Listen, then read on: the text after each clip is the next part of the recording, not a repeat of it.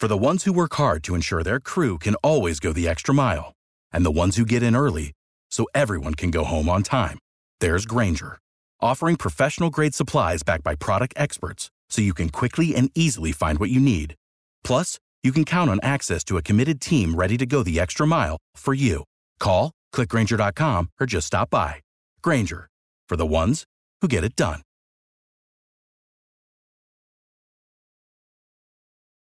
Every team, every topic, everywhere. This is Believe. Can you believe this? Say it with your chest. Looking to push tempo here, the Pelicans. He'll get there. Bunny hops into a bucket. Hold that follow through. He posed. That's right. This is what takes you to another level.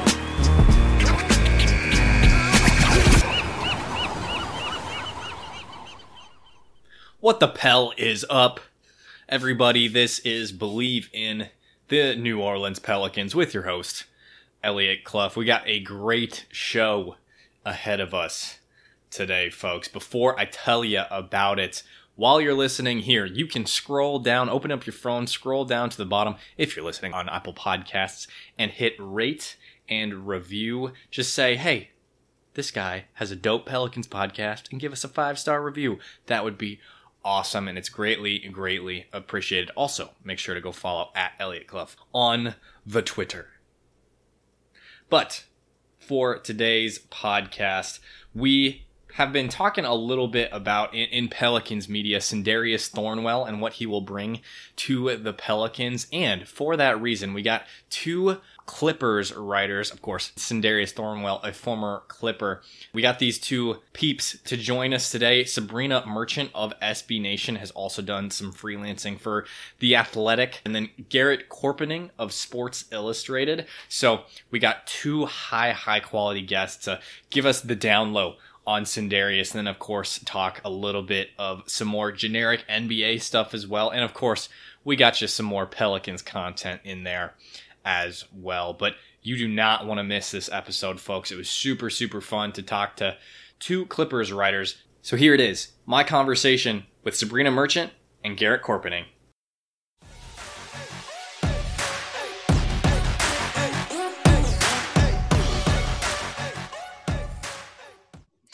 And we're joined by Sabrina Merchant of SB Nation. Thanks so much for joining us today, Sabrina. How you doing? I'm doing well, you know, as, as well can be expected in this situation. yeah, touche. Fair enough. Well, she's joining us today, like I said, from SB Nation, covers the Clippers, has covered the Clippers, lives in LA for a little while. So, very happy to have her joining us. Talking a little Sindarius Thornwell, former Clipper, has just recently signed with the New Orleans Pelicans. So, we're going to little learn a little bit about Sindarius today from her as well as Garrett. I'm hoping I'm pronouncing it right. Chorpenning. We'll, we'll figure it out later once he joins us. But Sabrina does a lot of good work and with SB Nation, and she's to give us the down low here on Sindarius. So a lot of us know Thornwell from his 2017 March Madness run, his tenure with South Carolina, but we haven't seen a ton of him in the NBA. We did get to see he got some solid minutes for the Clippers in 2017, 2018. 15.8 minutes per game. I'm not sure if that sounds right to you. I'm pretty sure. no, that is right. Yeah, yeah. Okay, cool. They were super injured that year. So. Yes, yeah. And then he came back in 2018, 2019, averaged about half the minutes, did not contribute near to the degree that he did in his rookie season. So, what did the Clips get from Thornwell when he was in LA? You know, I, I just gave those stats, but what did they get from him in LA? What did he contribute to the to the Clippers? Gotcha. So let's start with the on court stuff. Um, like I said, you know, they were heavily injured his rookie season, so he wasn't projected to get much time because they had Lou Williams and Austin Rivers and Milos Teodosic and Patrick Beverley. So fifth guard in that rotation, you don't really expect to see very many minutes. But then the Clippers had just injuries all over the place, and so that's where you see Thornwell coming in. Uh, he also got a good deal of time with the the G League team, their Agua Caliente Clippers. But it's funny actually. Sindari said that uh, he hated going to the G League because like they were like wolves there. Um, like everybody knew that he was in NBA, so they would just go after him even harder than like the other guys, which I imagine is like a very common experience with going down to the G League. So he said his primary motivation that season was like just I can't get sent back down again. um, which it seemed to have worked because Right. you know, 16 minutes a game as a rookie for the Clippers is like not an insignificant accomplishment. Um, so if you just like think about like what kind of player he was at South Carolina, uh, I think he played mostly like small ball forward there, um, like power forward. Uh, but he's he's a shooting guard size. He's like six foot five. There's no reason he should be playing power forward in the NBA. It just doesn't have the capacity to guard that position. And that's what he does best is defend. He's even last year when like he got fewer minutes for the Clippers, Doc Rivers would throw him into the game for like end of quarter defensive possessions, which is a very weird role to throw somebody in like completely cold and just like, all right, make sure they don't get shot up. But he's very good at that. Uh, I I don't really think much of his offense, but it's it's kind of a perfect fit with New Orleans because uh, you've got that shooting coach down there, Fred Vinson, who seems to like have worked magic with Brandon Ingram and Lonzo Ball, and I don't think Sindarius Orland's going to stick around that long. But if he does, like that's a very interesting little situation to be in because defensively, like he can guard twos and threes, uh, any size twos and threes. Um, and I know that he didn't get very many minutes last year. That's just because the Clippers were a little bit deeper, but he's really strong and he's he doesn't like sacrifice speed for that. So he's very capable of keeping his man in front of him. And uh, the the jump shot needs some work, definitely, but uh, he's just like a good guy to have around. You know, like not um, like not uncomfortable with being on the bench all the time, which I imagine will be the case in New Orleans. Uh, but I'm a fan. Like, forget the on the court stuff. He was hilarious off the court. Like, he's just a really funny guy. Fair enough. Can Um, you give us a story about that? Yeah. So like Yeah. uh he used to talk about how like NBA 2K was like the greatest scouting report because like they knew exactly how people went. um he was just like waiting so long for 2K to like raise his jumper rating, but he's like, I know that means that I haven't made it yet because like they're not changing it. Um, he also he he and Montrezl Harrell were really good buds on the Clippers.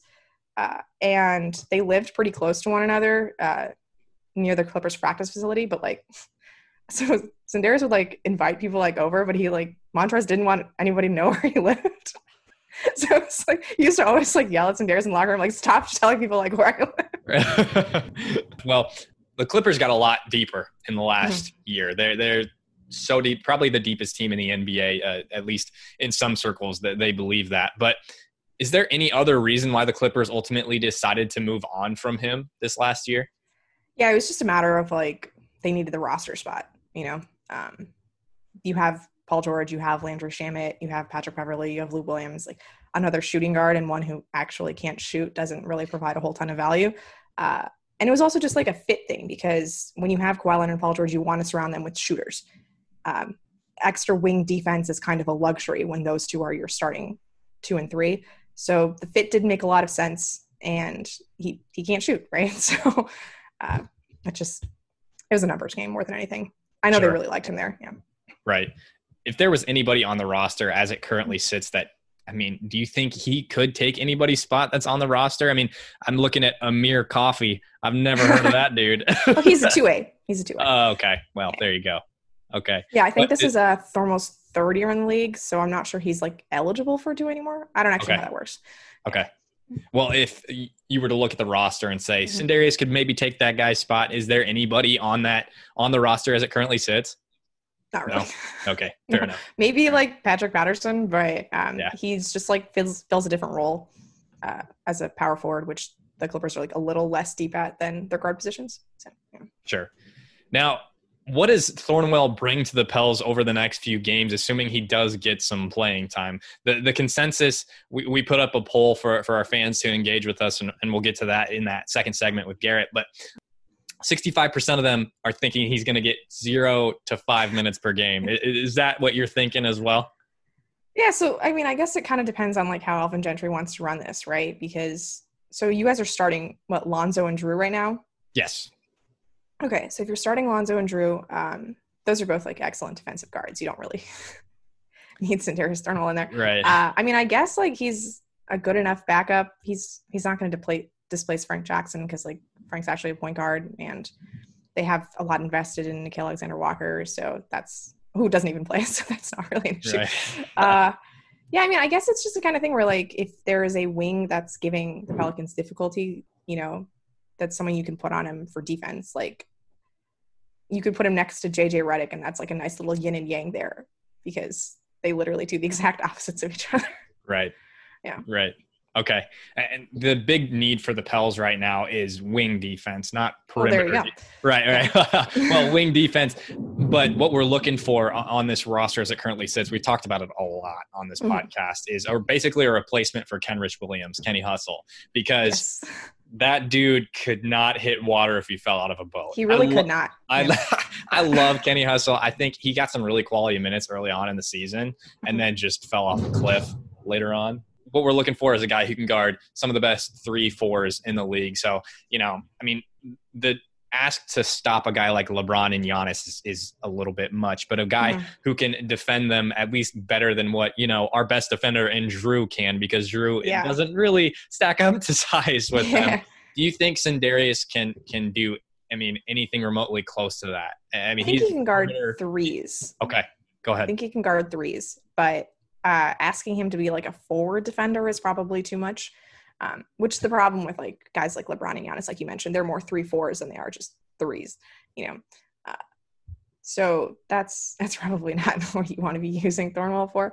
Uh, he's he's like bigger than you'd expect, not uh, height wise, just like stronger than you'd expect.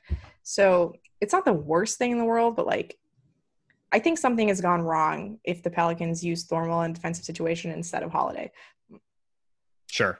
And I mean, you throw in Zoe in there, who's going to be guarding point guards, and I mean, mm-hmm. he's just a talented guy on the defensive side of the ball. Ingram's getting better. You know, he's not all defense by any means, no, but no. But, but, he is getting. He has better. a really big offensive responsibility. Yeah, exactly, exactly. And then of course, Derrick Favors one of the. He's a he's a top tiered rim protector on, on I would agree with that. side of the ball. Uh, he's lost a step, is what it looks like. Apparently, he's. I mean, he's a, looks like an old 28 year old. I don't know how much Pelicans you've been able to see, but running up and I feel down. like the they're court. always better when Favors is on the court. Yeah, yeah. Um, it's just not getting a ton of minutes just because I mean, he's he's getting a little bit older and uh, he's playing 24 minutes a game, and it looks like they're probably trying to get Jaxson Hayes some, some minutes in there. Mm-hmm. In the playoffs, probably not so much, um, but uh, I mean, you got the rim protector there in, in favors as well. Now, if if Thornwell were to get somehow injuries, whatever, five to fifteen minutes a game is is the second option that got the most votes. I put in fifteen plus minutes just to see if anybody would throw it in there. Thirty percent of the vote went to the guys who said five to fifteen, and literally 0% of people voted 15 plus. But if he does step in and take minutes away from somebody, if he does step in and take minutes, um, maybe all of the minutes from anybody. Highly doubtful, but maybe. If he were to step in and take minutes from anyone, is there anyone that you can think of off the top of your head looking at the Pelicans roster that he would take minutes to fill that defensive role? My, my first thought is E'Twaun Moore, just because he's a little bit older, not a great defender, but he does, yeah. he's obviously a way better shooter than Thornwell. Yeah, I guess it just like depends on what you're looking for in those minutes because, like you mentioned, you know, E'Twaun Moore is definitely more of an offensive player. Uh, I guess it's got to be like him or Frank, but um, then you'd have to have like Ingram on the floor so that you have a ball handler because that's not Thornwell's role. Um, yeah, I, I, I only really see him getting minutes if like there's foul trouble or you know an injury of some sort, which you know knock on wood doesn't happen, but it's it's got to be like a specific thing where like someone's just getting torched over and over again. And they're like, okay, well we need a defensive replacement, and like Redick's not that guy, Moore's not that guy, so let's try Thornwell. right, right. Yeah. So, what kind of minutes? You, you, said he got minutes for the defensive end of the floor when he mm-hmm. was with the Clippers at the end of quarters. Is that is that what you saw from them? Yeah, it was very strange. Um, like he he wasn't really in the rotation, so the the Clippers basically ran like two separate five man units last year, and he wasn't in either of those. But he, like Doc would literally like you know the opposing team would have the ball with like 20 seconds left and he's like, all right, Sin, let's get in there and you know, just make sure they don't score. like, Fair enough. Like it, those are seem like terrible positions to be put in, but he had one of the best defensive ratings on the Clippers last year, and it didn't feel very fluky. You know, like every time he was in the game, the offense like took a dive, but um, he's he's very good at guarding his man. Like that's what he does. Uh, I think he still has some long term project potential. Like I think he's already 25 or maybe turning 26, but uh, it's the kind of thing where like he always passes out of open jump shots, so like he kind of kills your spacing. Mm. But New Orleans is kind of team where I think there's enough offense around him that like you wouldn't be screwed if like he had to play some minutes. Uh, but yeah, it's you're not expecting anything from him from the offensive end. Sure. Now, to move on a little bit from strictly Sindarius Thornwell, because this is a Pelicans podcast, do you have any expectations for the Pelicans going into the remainder of this season? What do, what do you think they're capable of? So if the season had continued as is, I I think they would have been like a heavy favorite for the eight seed, which is a weird thing to say for a team that was three and a half games out. But like that schedule, my goodness, yeah, like it was so easy. um, I still think they're the odds-on favorite to get into that play-in game. I don't think they're going to like be the eight seed going into that, but I think they will be the nine seed and you know get to that matchup against Memphis. That's like the most likely outcome. Uh, it's not the one I'm rooting for, but okay, I think it's the most likely outcome. Sure. Uh, and I would expect them to beat Memphis in that game. Like I think what was the last time they played was Martin Luther King Day, and like they just laid waste to them. Yeah, I mean, it feels Jaren like a, Jackson, like a lifetime ago. right? Jaren Jackson didn't play. Okay. I'm trying to think of. Yeah. I think they had a couple other injuries. Guys Gotcha. just sidelined. So Yeah. Uh, I mean, to me, they're the best team, like top to bottom, of the remaining like eight and onwards teams. But they're also so young, other than Holiday, that you just can't really rely on that consistency. Like, I don't know the if they've ever like beaten a Western like a team with a winning record on the road, which obviously like these aren't technically road games, but um, it's still like a, it's still something to ask for players who like haven't been put in that position before sure. my my expectation is that they will get to the play-in game and they will make it to the eight seed and then not do very well against the Lakers. But Touche.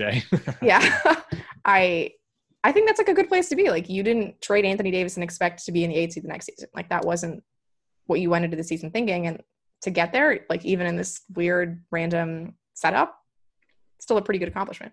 Sure. And considering the 7 and 23 start and just the chaos that this team has been through. We talked about it with Ollie Kosel, and I, I wrote an article about it. But this team, I mean, youth turnovers, you know, Mhm. and then Drew hasn't necessarily gotten into he doesn't necessarily look super comfortable out there. Had some turnovers to boot with with the youth. Mhm. lots of injuries. Derrick Favors his his mom passing away. Zion not coming until january. So what seems to be what what ollie and i have talked about is that this craziness the where where we're at in the nba right now what it's going to look like is it favors the pelicans just because it's all so foreign to everybody and they've had such a crazy season so far Yeah, that seems fair. I mean, uh, I can't say that like I've ever thought of New Orleans as like a big home court advantage for basketball teams. Uh, that's like no disrespect to New Orleans fans. It seems like it's a You're really fine. good home court advantage for Saints fans, but I've never gotten that feeling for the Pelicans. So it's not like they're losing out on a lot there. Uh, but I know I know Ingram said that he felt like a little uncomfortable at the whole, or not uncomfortable, but like he was a little suspicious of the setup there. But right uh, it's just like they were on a really nice stretch before the season stopped. And like you can say that about a lot of teams. I think even the Sacramento Kings felt that way, you know, going into the end of the season. And then we just have no idea what to make of that momentum, right? Like, is is it a good thing that Zion had all this time off, or is it a bad thing that like he was slowly ramping up and then had to completely stop that? You know, uh, I, we just so many questions. we have no idea yeah yeah with brandon ingram saying that that kind of contradicts what basically everybody else said on the pelicans roster with the media Mhm. availability zion seems to trust it josh hart does i mean i absolutely think brandon ingram's thoughts were justified he got some criticism for it how do you feel about that Oh, I think it was completely justified. Like this is this is the weirdest thing that's ever happened to anybody in their lifetimes. And I know he said like, you know, I'm from Kinston, like this stuff just rolls off of me. Like it's it, it'd be unex- it'd be weird if it didn't roll off. Like like it's it's so weird. like they're going to live in this bubble for Pelicans. Let's say they, you know, get first round of the playoffs. That's like six weeks.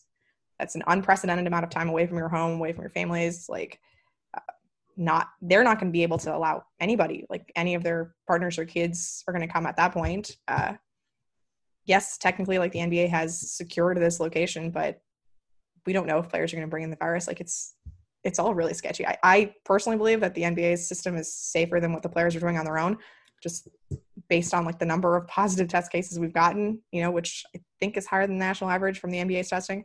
Mm. but i mean it's it's very strange. It's like and to stop start playing so quickly after this like long period of downtime uh, i totally get where brandon's coming from. I hope that he gets comfortable soon because he's he was having a really nice season He was. Yeah. Yeah. Do you think this is I mean, I personally don't think so, but obviously I'm biased. Do you Mhm. think this is the start of an ascent for Brandon Ingram? Do you think he becomes an all NBA player? Do you think he becomes a perennial all star? So I mean, I had really high hopes for Brandon because uh, I mean, I went to Duke. Uh, I'm a big Ingram fan. um, I also live in LA, so I've spent a lot of time watching Ingram over the last few years. Uh, I feel like between the Duke and LA thing, like the Pelicans roster is right up my alley. Yeah, that is so Uh, true. yeah. That's so true. Um, but yeah, I think the, the bugaboo with him was just it was a really hard fit next to LeBron in Los Angeles, and it kind of diminished all of the growth that he was able to make just because, it was not the right situation for him to be a lead ball handler. You know, obviously next to LeBron. I now that he has that jump shot, like I'd like to see it last for more than one season, um, because I feel like we all got into this thing with De'Aaron Fox last year, like, oh, if he's going to shoot 37% on threes, like then this guy's unstoppable. And lo and behold, he's not shooting 37% on threes. Uh, so I, I'm going to need another year of data here to see if like the free throws, the three point percentage is sustainable. But like, there's no reason to believe like with his measurables uh, and the defensive potential you saw before this season. I'm not going to give him any credit for how good he's been. Let's say how not good he's been defensively in New Orleans. Uh, I think all of the tools are there, and he's so young. What he's like 22 years old. Um, Yeah. I, I don't think there's any reason why he shouldn't be all NBA worthy in like 25, 26. I definitely, I'm not going to lie. Before I started covering the Pelicans, I, I Mm-hmm. just didn't think he was going to be anything more than that 17 and like six kind of guy. Do you think, I mean, prior to his, his arriving in New Orleans, do you think Mhm. that's justified? I mean, I just didn't see, he didn't have anybody else that could take a little bit of the pressure off. There wasn't a second scorer before Yeah. LeBron, and then Mhm. LeBron came in and took over. So- Yeah, yeah. No, I think that's very true. Uh, Brandon's the kind of guy where like he he doesn't fill up a box score as much as you would want him to. Like he's got super long arms, but he's not getting steals or blocks, and uh, he doesn't rebound the ball particularly well for his position. It's not that like he doesn't box out well or anything. It's just like the box score stats are not there for Ingram. So it's the kind of thing where you have to watch him on a regular basis to see what he's doing that works. And I can totally understand why you wouldn't want to watch a Lakers team that was just a trash fire for the last few seasons, right?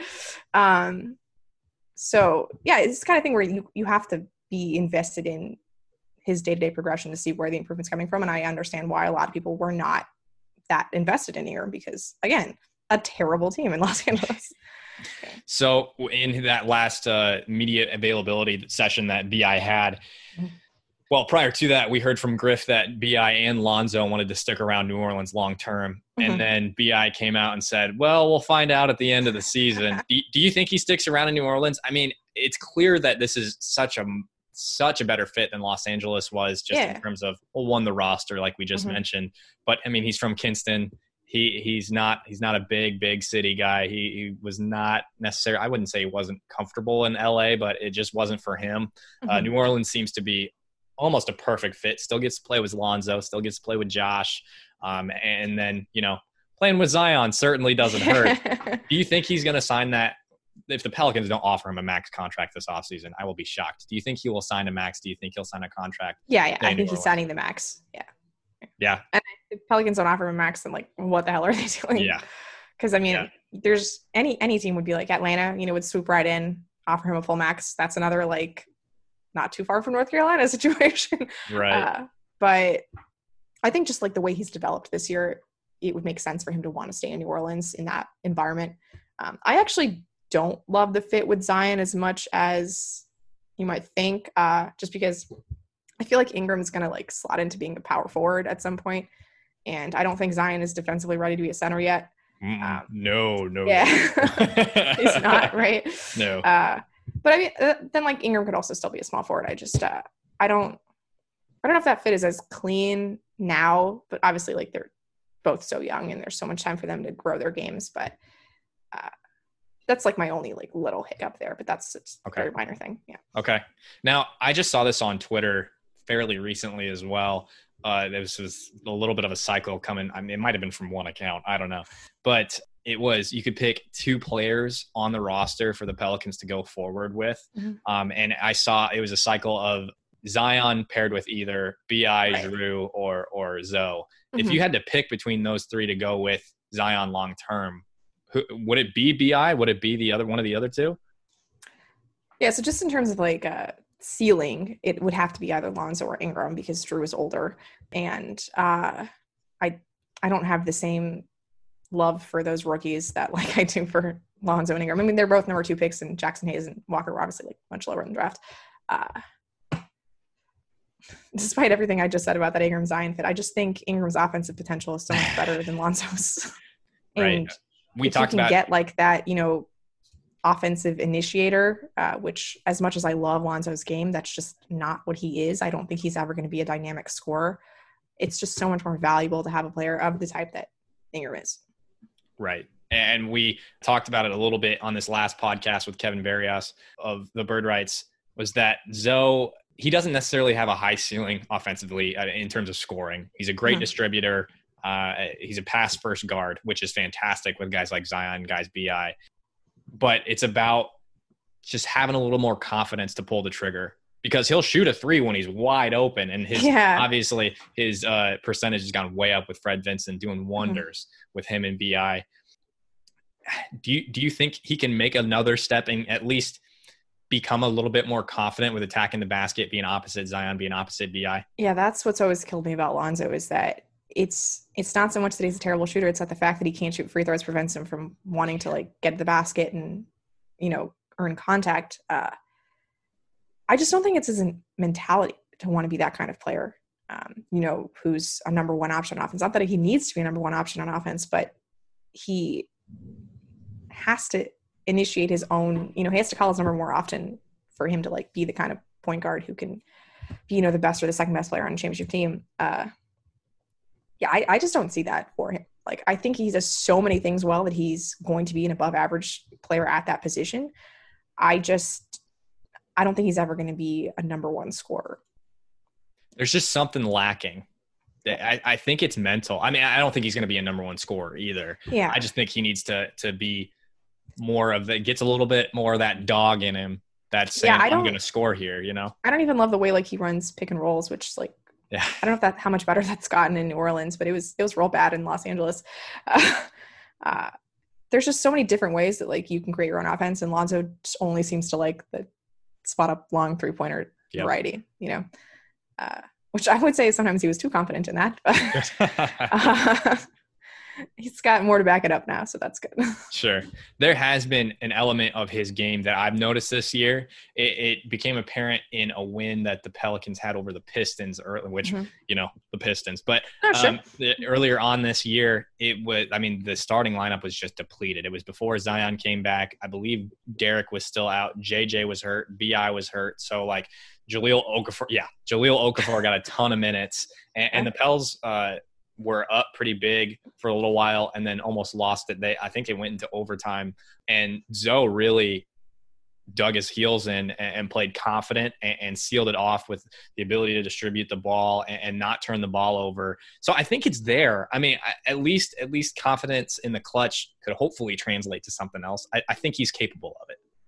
Yeah, I think so too. Like there were flashes of that in Los Angeles. Um, he had this one game against the Spurs uh, where he just like was raining threes left and right. Um, and it wasn't just like spot ups; like he was pulling up. You know, like he was just coming down and like taking early shot clock threes. Uh, uh, I just wouldn't bank on it. Like it doesn't seem like the most likely outcome for me that he'll become that kind of scorer, which is fine. Like he's a hell of a defender. That lob partnership with him and Zion is just going to be unbelievable Oh, and just the hit aheads too. Like even the way they run off of misses is, so, I mean, the one off makes in New Orleans is it's devastating to guard. Like they play so fast, and that's just perfect for the two of them.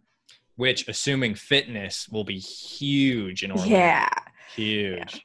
So to, to ask you a few questions about the Clippers, your specialty, uh, we, we we now know that Landry Shamet tested positive for for the virus, and, and the Clips practice facility was shut down. I saw an article about this just before we, we started talking. Was that don't count Shamet out for Orlando? Did, do, are you are you on that? Are you on that boat? Are, are yeah, yeah. I mean, uh, the way the Clippers are talking is that they fully expect him to just go through the quarantine protocol and then come join them later. Uh, they're they have no intention of signing a replacement player. Uh, Shamet's minutes have kind of gone down anyway, uh, with like the return of Paul George and Reggie Jackson coming over. So, I mean, he's not like the most important player for the Clippers, but I just I can't see them replacing him with someone they're they they like him too much to not bring him to Orlando. Right, right. And I mean, it's just, I mean, I like Landry Shamet a lot. Mm. Uh, he's not, I mean, right, like you said, they don't need him by any means, but he's Right. just another, he's just another piece that adds to that depth, arguably the most deep team in the Mm-hmm. NBA. Are the Clippers, like I said, like I said, you cover them, but are they your favorite to win the title going into Orlando? I still think it's Milwaukee. Um, I haven't really been impressed with the way the Clippers have handled the Bucks uh, over their two games, which admittedly only one of them involved Kawhi Leonard and Paul George, so it's a very very small sample, and we obviously saw what Kawhi did against the Bucks last year. So, uh, you know, take it with a grain of salt, I guess. But I, I think Milwaukee's the favorite, uh, just because I haven't seen anybody convincingly guard Giannis for meaningful stretches. Mm-hmm. Okay.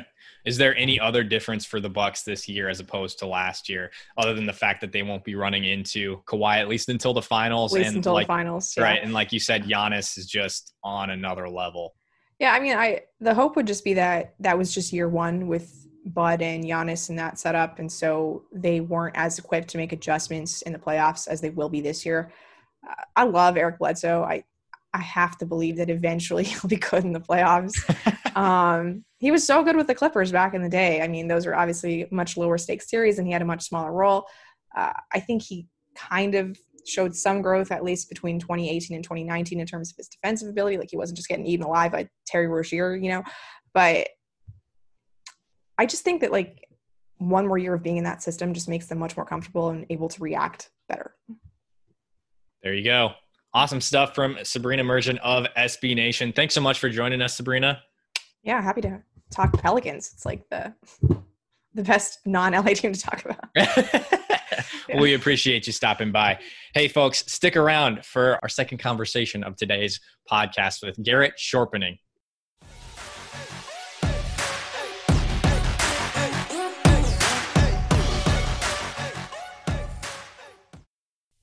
Hey, Pels fans, gonna take a quick break here. I want to remind you if you're listening on Apple Podcasts or Stitcher, make sure you leave a five star rate and review. That really helps us out here on the podcast. Only takes a couple seconds if you want to do that.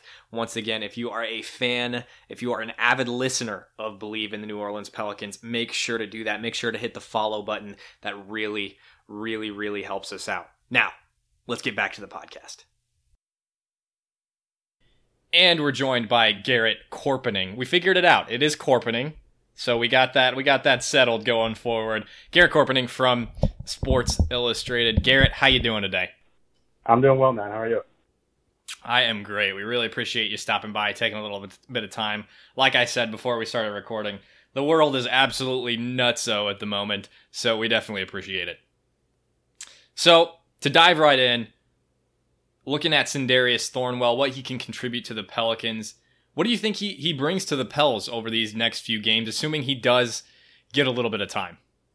Well, I think you talk about Sindarius. He's someone that is, he prioritizes defense, uh, and he's also a very versatile defender. Um, I know he played, I think, primarily shooting guard and small forward in college. Uh, when he was with the Clippers a couple seasons ago, he defended point guard, shooting guard, small forwards, power forwards. Um, had a game against the Cavaliers where he was very effective against LeBron James.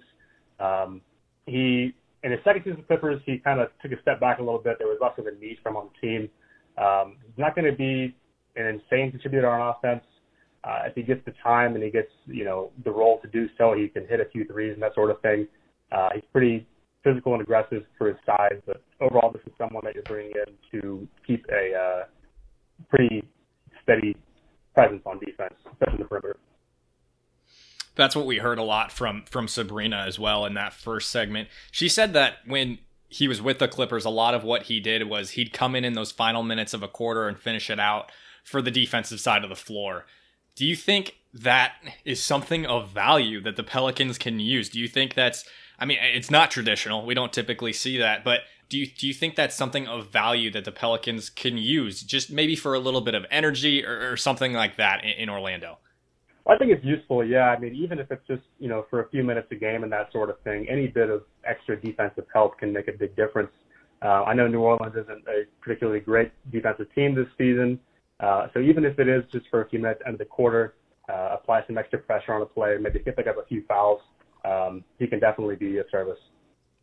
Sure, and you know they got Lonzo, they got Jrue, so so perimeter defense isn't necessarily the biggest struggle. It's just about that that three four, and then of course they got Derrick Favors at the five as well. But that three four is really where they where they get hammered. You know, look at those games with LeBron playing and, and Giannis, and we've talked about that a lot on this podcast. Like I said in that first segment, uh, and we'll get into that in a little bit here, but the Pelicans basically have their eight nine guys that they that they play that they have played this season. Of course, guys get time if there's injuries, but we had a poll here on on uh, on my Twitter asking Pelicans fans as to how much time they think he gets going into Orlando. The consensus about 65% of them said that between 0 to 5 minutes is what they're thinking he's going to get. 30ish percent said 5 to 15 and then nobody said 15 plus so uh, it was basically a consensus from from our three fans that responded to the poll saints and pels eagles fan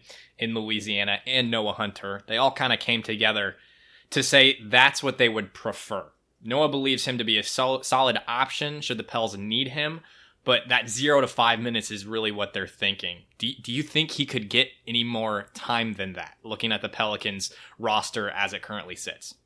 I think he could. I think it might depend on the situation. Uh, if you are in a situation where you need some quick defense like that, I could definitely see him getting, you know, 5, 10, 15 minutes a game, depending on the matchup.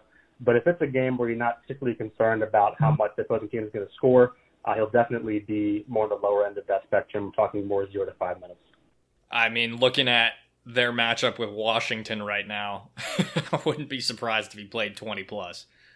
And that's a good point too. I think if you're talking about a team like that, it's so depleted, and you want to develop those younger guys, see if maybe they get a chance to come back next season. Uh, that'd be a good spot for Thornwell as well.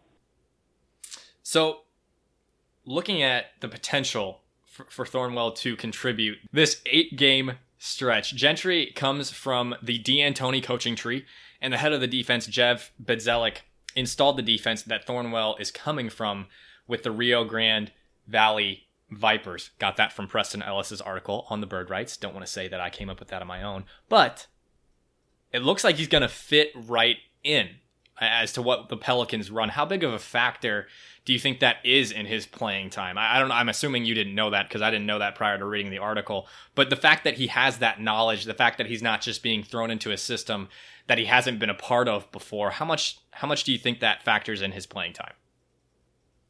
Well, I will say I didn't know about that either. That's a very cool little tidbit there. Um, I think because he is familiar with the system, he's someone that could step in right away in those first couple of games and make an impact, as opposed to having to you know sit around a little bit more, get more familiar with the team and how the system and how, how that all works together. Um, so he could be someone that comes in, I think, right away and makes a little bit of an impact in those first few games. It looks like he took a, a he his shooting took a little bit of a dip in his second year in LA in the little time that he did get. Do you see him being able to put that shot together? I mean, Fred Vinson has been lauded by the NBA for what he's done for Lonzo's jump shot, Brandon Ingram's jump shot. He'll cle- clearly need to provide something other than just defense. He'll need to be able to make shots. I mean, we're going to talk about Kenny Hustle here in a second, the fact that he could not do that for the Pelicans, and that's why he's seen much, much less of a role. But do you see him being able to put a shot together I think he definitely could. I think the potential is there, especially just, just based on what we saw this first season in LA. Um, but looking at his G League stats, I did notice that he took three and a half threes a game this season with Rio Grande, uh, connected on 29% of his attempts. So that's a little bit worrying, the fact that it's not getting much better. Uh, and those, since he shot uh, close to 40% in his first season in LA. Um, but I think with you know the right amount of time, amount of development and that kind of stuff, he could be someone that knocks down at like a 35, 36% clip. Right. That's, I mean, he's he's got to get up to that value to that to that percentage around there. He doesn't necessarily need to shoot three and a half threes per game. If he puts up two, you know, two to three, I, I think that's really where the Pelicans could get a lot of value right there. Is there any way? Do you think he, could earn a spot on this roster in the coming year? Because the Pelicans have that need right at that 3 4 defender position and a guy who can shoot the ball. Do you think he can earn a spot on, on this roster? Do you think that they go to the uh, go to free agency, go to the draft, or do you think Thorn, Thornwell can earn this position? I think he definitely has a chance. I mean, I want to kind of go back to the Clippers and talk about where he comes from with this team. Some of his mentors in this team, you're talking guys like Montrezl Harrell Patrick Beverley, guys who hustle super hard and play super hard and compete as hard as they can, regardless of who they're matched up with or the opponent is, no matter what. Um, so I think he kind of has that same blood in him, where he's someone who competes really hard, uh, someone who wants to win and do whatever he can to stay on the floor and earn a spot. Uh, he also spent a year out of the NBA this past season, so I think now he has this opportunity that might drive him to play even harder and work even harder for this spot. Um, I think New Orleans could be a good spot for him if they need someone that you know can be a versatile defender on the perimeter. Uh, you mentioned earlier someone that can defend the three and the four and that kind of stuff. Um, he's definitely physical enough. He plays hard enough. I think if he wants it, he could definitely earn a spot on this team. Sounds a lot like Josh Hart. Would you Would you agree with that? I'd say so. Yeah, someone who definitely high effort player for sure. So you mentioned he's he's a gritty guy. He's a he's a tenacious type of player. Get after those loose balls, get rebounds, play defense. What the Pelicans really need at that 3 4 position, what I believe they need, and, and what has seemed to be a consensus with Pelicans media, Pelicans fans, is they need that six eight ish sort of beefy guy who can who can guard, not necessarily stop, but guard that LeBron, the the Giannis on the other teams. You know, guys like DeMar DeRozan, because while Jrue is an excellent defender for his size, he's he's just not quite to the to the height. He doesn't have the wingspan to to guard guys like this do, does Thornwell have the capability to be that guy for them? You, you talked about it a little bit that he could guard threes and fours, but do you think he can be that guy in their future? You know, it's, it's difficult because, like you mentioned with Holiday, Thornwell is, you know, he's six five. He is limited by his size a bit for his position. Um, so he might struggle to defend threes and fours routinely.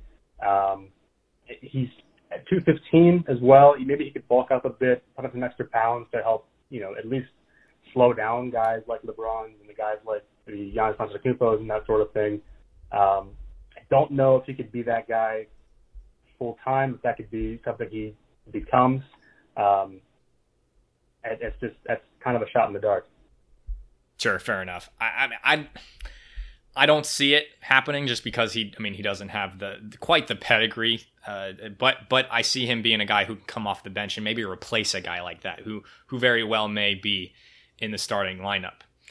Uh, that, that's probably a better a better fit for him long term.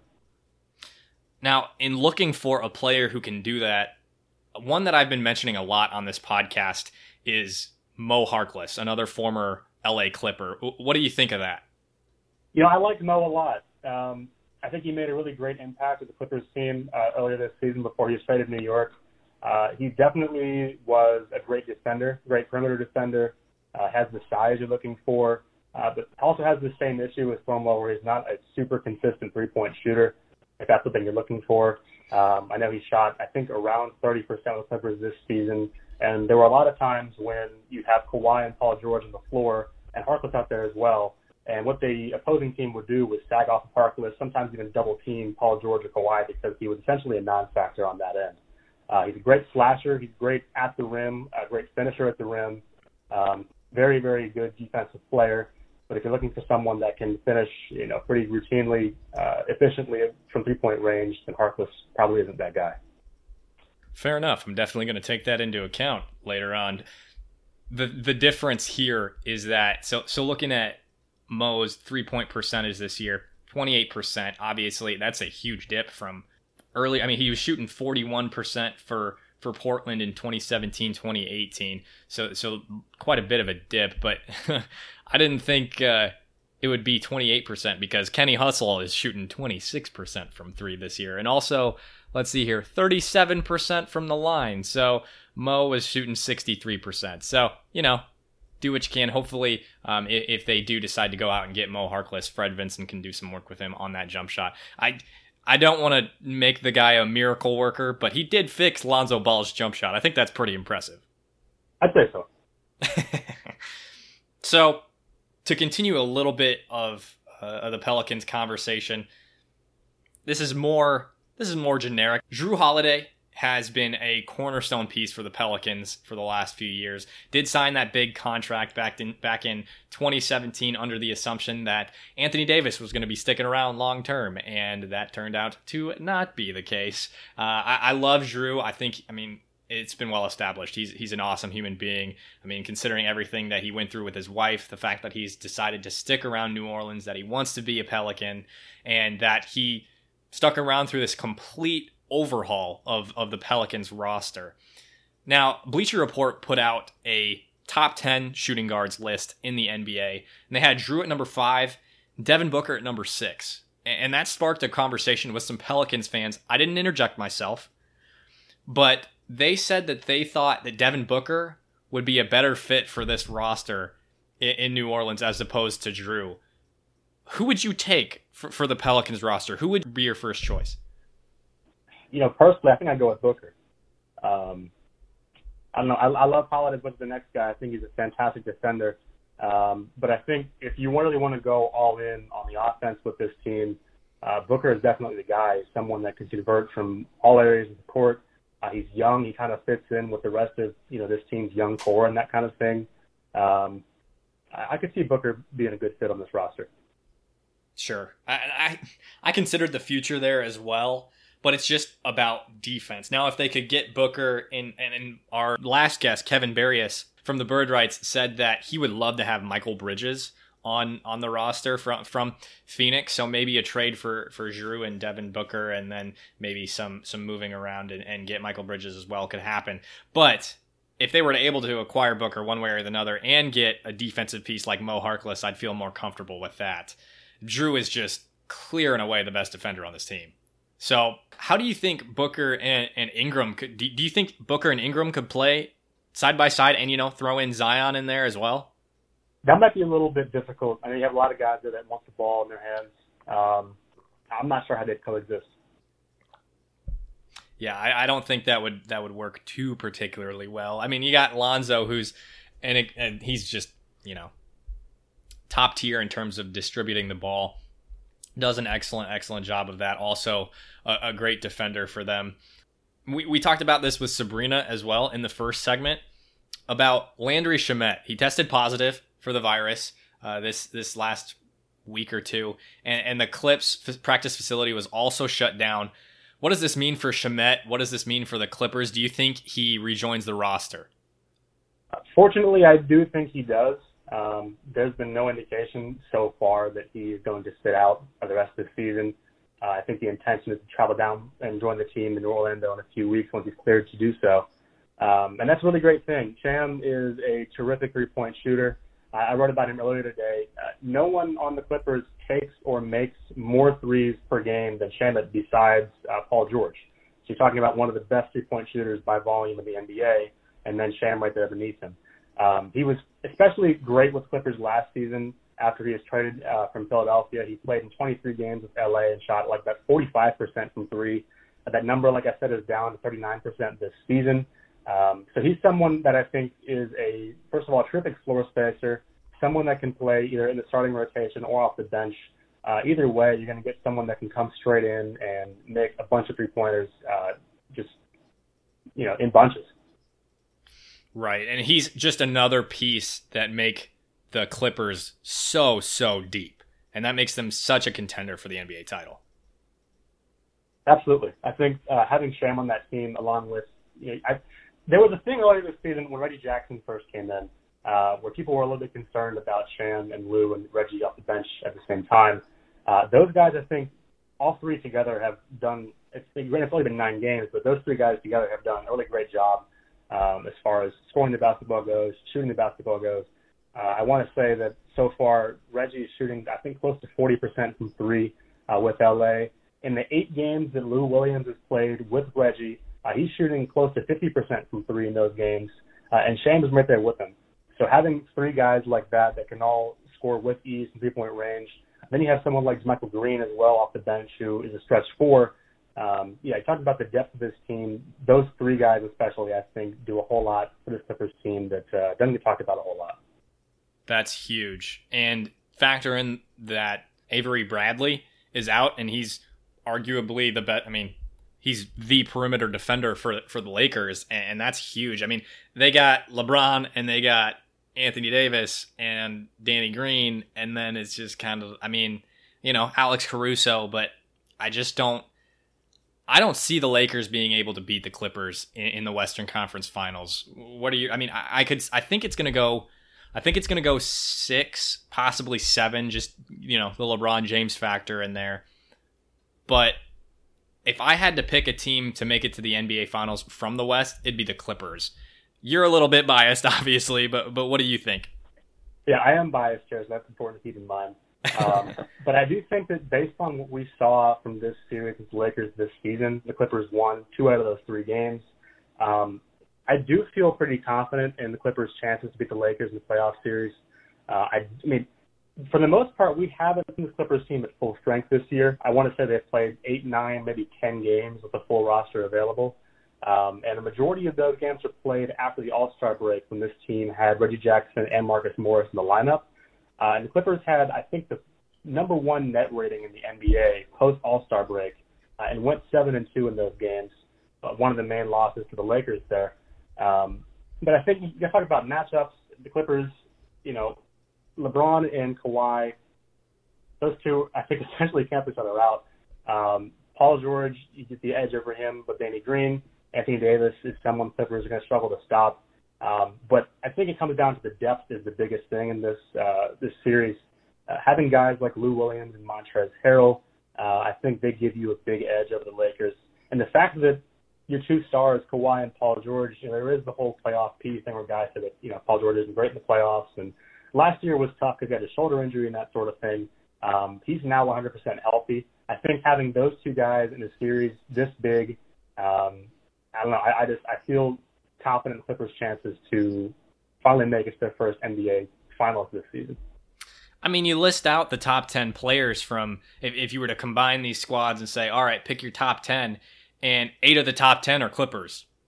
I mean, while LeBron James is arguably the greatest player of all time, and Anthony Davis is probably a top five player in the league right now, it's just it's it's that it's it's it's depth to a T. Yeah, I totally agree. That's that's the biggest thing, like you mentioned. You take the top ten players, and you have LeBron and AD in the top three, and then you have Kawhi and Paul George in the top four, and after that, it's basically all Clippers, like you said. Uh, this is an incredibly deep team, uh, and I also want to mention that this is a team that is ranks in the top five in both offensive and defensive rating. Um, so this team's two-way potential is phenomenal. Now, looking a little bit lower in the Western Conference, do you see the Pelicans getting that eight or nine spot by the end of this eight game stretch? They're, they're playing, I mean, they were playing incredible ball four months ago, which, you know, that can only do so much for you. But Pelicans are completely healthy. Zion's thinned up. What do you expect from the Pelicans come playoff time? Do you think they'll get in? I think they have a good shot. Um, I saw their their schedule for the upcoming season, or the upcoming restart, I guess you can call it. Um, I definitely think they have a pretty favorable roster or uh, schedule. I'm sorry about that. Um, the fact that they were playing so well a few months back, I know I look back at like their game log and that sort of thing. Uh, there were a couple close matchups there with the Lakers, and I think a couple other pretty talented teams in the league uh, where they end up losing by you know five or ten points in those matchups. So I think they have the potential to rattle off a couple wins against uh, you know those teams in the restart. Um, I think the main competition when you're talking with this eight nine seed here, I like Memphis. Uh, I also like Sacramento. They're playing pretty good basketball after the All Star break as well. Uh, I know their schedule isn't as uh, favorable as New Orleans uh, or Memphis for that matter, but I do think that Pelicans will at least get that eight or nine spot and then be able to compete for the playoffs. Sure. And then you look at the Blazers schedule as well, and it's not easy at all. And and they'll be getting Zach Collins and Jusuf Nurkic back. So they've been a big concern for a lot of Pelicans fans. And I mean, more or less, people have kind of counted the Kings out of it. But I mean, and, and the Grizzlies, the Pelicans have absolutely thrashed them the two times that they played each other. Granted, the second time Jaren Jackson Jr. was out, and I believe another one of their players was hurt as well. But these probably three or four teams at the bottom of that 8, 9, 10, 11 spot are all really talented. I honestly think it just comes down to strength of schedule. Would you agree? I agree with that. I think I mean you look at the the win loss column here, the separation between these teams, either no games, a half a game, one game, it's all very, very close right now. Um, so I do think I agree with you in that situation where I think the uh, the schedule strength is going to be the biggest differential here. I'll I'll shoot two more questions at you before we close. Between our two franchises, not so much. I mean, we don't feel that way this season, and the Pelicans have been pretty dismal in the last few years, even with Anthony Davis. But given the the history of our two franchises, the Clippers and the Pelicans slash formerly the Hornets, if our two franchises were to be sent to a second bubble like what they're doing right now for these last eight teams in the NBA, how would you react? Are, are, are you okay with this? I just think this is absolutely freaking ridiculous, to be quite frank with you. No, I completely agree. Um, I was, I don't know, I'm still not very confident in this whole bubble plan. I know it's been backed by experts and that sort of thing, and I think the logic is there for the most part. Um, I think it definitely makes more sense for teams that are competing for something but when you have these last eight teams that are would essentially play for nothing in this second bubble, uh, I, I am right there with you. I think it's it's outrageous. I don't understand the, the whole idea there. My biggest concern for even the first bubble, and I've, I've mentioned this a few times before, is traveling to the bubble because from what we've heard, this is probably going to be safer for players in the bubble as opposed to being outside the bubble with their with their regular lives where they're needing to go get groceries or they have kids around or, or what have you. But what if somebody makes it to the bubble and they're they get coronavirus and it goes undetected? This is one of the most transmissible viruses that we're aware of. So so the travel is my biggest concern. No i completely agree. I think i think there's a lot of things that factor into this. Uh, I, I mean if i had to give you a number with like my level of confidence on you know how likely I think it is NBA finishes this season in the bubble. I'd probably give you a two or three or a four. I think it's just going to take a miracle to finish this thing up, and if there's no massive, you know, coronavirus spread throughout the league, and in, in the first, you know, couple weeks, month or so of this, I'll be completely surprised. Yeah, I I would probably say a four or a five. It's just it's so clearly a money grab and it's so frustrating. Like I understand the need to to stimulate the economy right now. Obviously, we're opening up and and cases are exploding because people aren't wearing masks and because because we are opening up and there's much more contact with other people. But this is just I I to factor in the human part and, and subtract money is just it's it's almost not feasible, and that sucks. That really sucks. I mean, I think it's it is a thing. I saw a tweet earlier this week where someone said that it's absolutely okay to be excited about basketball returning, and also very much against this whole idea. And that's kind of where I sit right now. I just I, I don't think it's right to prioritize finishing a season over the health of these players, especially when we don't know the long-term effects of this virus yet. Um, it, it's difficult. I mean, I'm excited to see basketball return again, but at the same time, I'm just not super comfortable with the whole idea. Now, if we do, if we are able to finish finish the regular season and get into the playoffs, make it all the way through into, I believe it's October. Would you so so you said the Clippers are your choice to make it out of the West. Do you have a pick to make it out of the East, and and who do you think's going to win the title? And, and if it's not the Clippers, is it the Lakers? Or are, are you 100% on the Lakers if it's not the Clippers and, and so on? Uh, I think to come out of the East, I got the Milwaukee Bucks. I think most people agree with that. Uh, Giannis and that team and Khris Middleton, they've been fantastic this season. Uh, I also like you know Toronto as a potential sleeper there. I think they've been really good this season. Uh, but I do think Milwaukee makes out of the East. And if you're talking Clippers and Bucks, for me it depends on the day of the week on who's going to win that series. I could argue with myself all day long and pick either team. I think it's going to down to six or seven games, regardless of who wins that. Um, and I think the same is true for the Lakers if they beat the Clippers and make it to the finals. I really couldn't give you an answer as far as if it's Bucks or Lakers or Clippers. I just know that whoever it is is going to go to six or seven games, and it's going to be a very, very, very tightly contested series. I'm gonna say seven. It goes seven, and it depends on the health of Paul George and Kawhi. Those are those are my. Go ahead.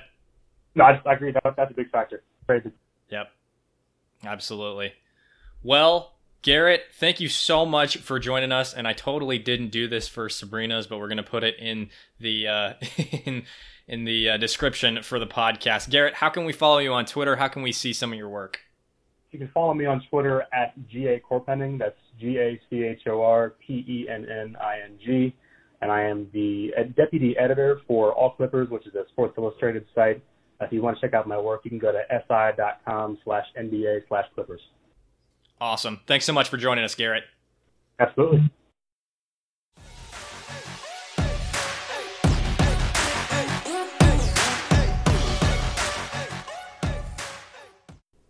And there you have it, Pels fans. Two awesome conversations with Sabrina Merchant and Garrett Chorpenning, each from their respective employers, SB Nation and Sports Illustrated.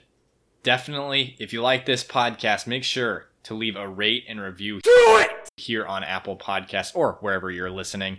And go follow at Eliot Clough, E L I O T C L O U G H on Twitter. You're going to be getting a ton of Pelicans content over there. And of course, you have any responses, any thoughts on the podcast or a recent podcast that is posted, you can always drop those opinions below and we'll discuss them later on in the coming podcast. And of course, you'll get a retweet as well. Make sure to go follow Believe on Instagram, Twitter, and Facebook, and you can check out a plethora of their other podcasts on Believe.com, or just head over to Apple Podcasts, Spotify, Google Play, wherever you're listening to this podcast right here. And you can check out some more Pelicans coverage on Fansided's Hoops Habit website, and of course, the Bird Writes both of my employers, and there's some really awesome people over there that do an incredible job of covering the Pelicans. Don't forget, leave that rate and review and go follow at Eliot Clough on Twitter. So once again, I am Eliot Clough, and this was Believe in the New Orleans Pelicans.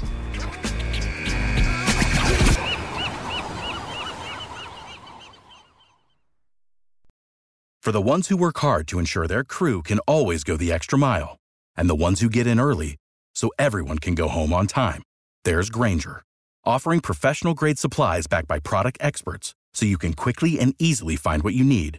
Plus, you can count on access to a committed team ready to go the extra mile for you. Call, clickgrainger.com, or just stop by. Grainger, for the ones who get it done.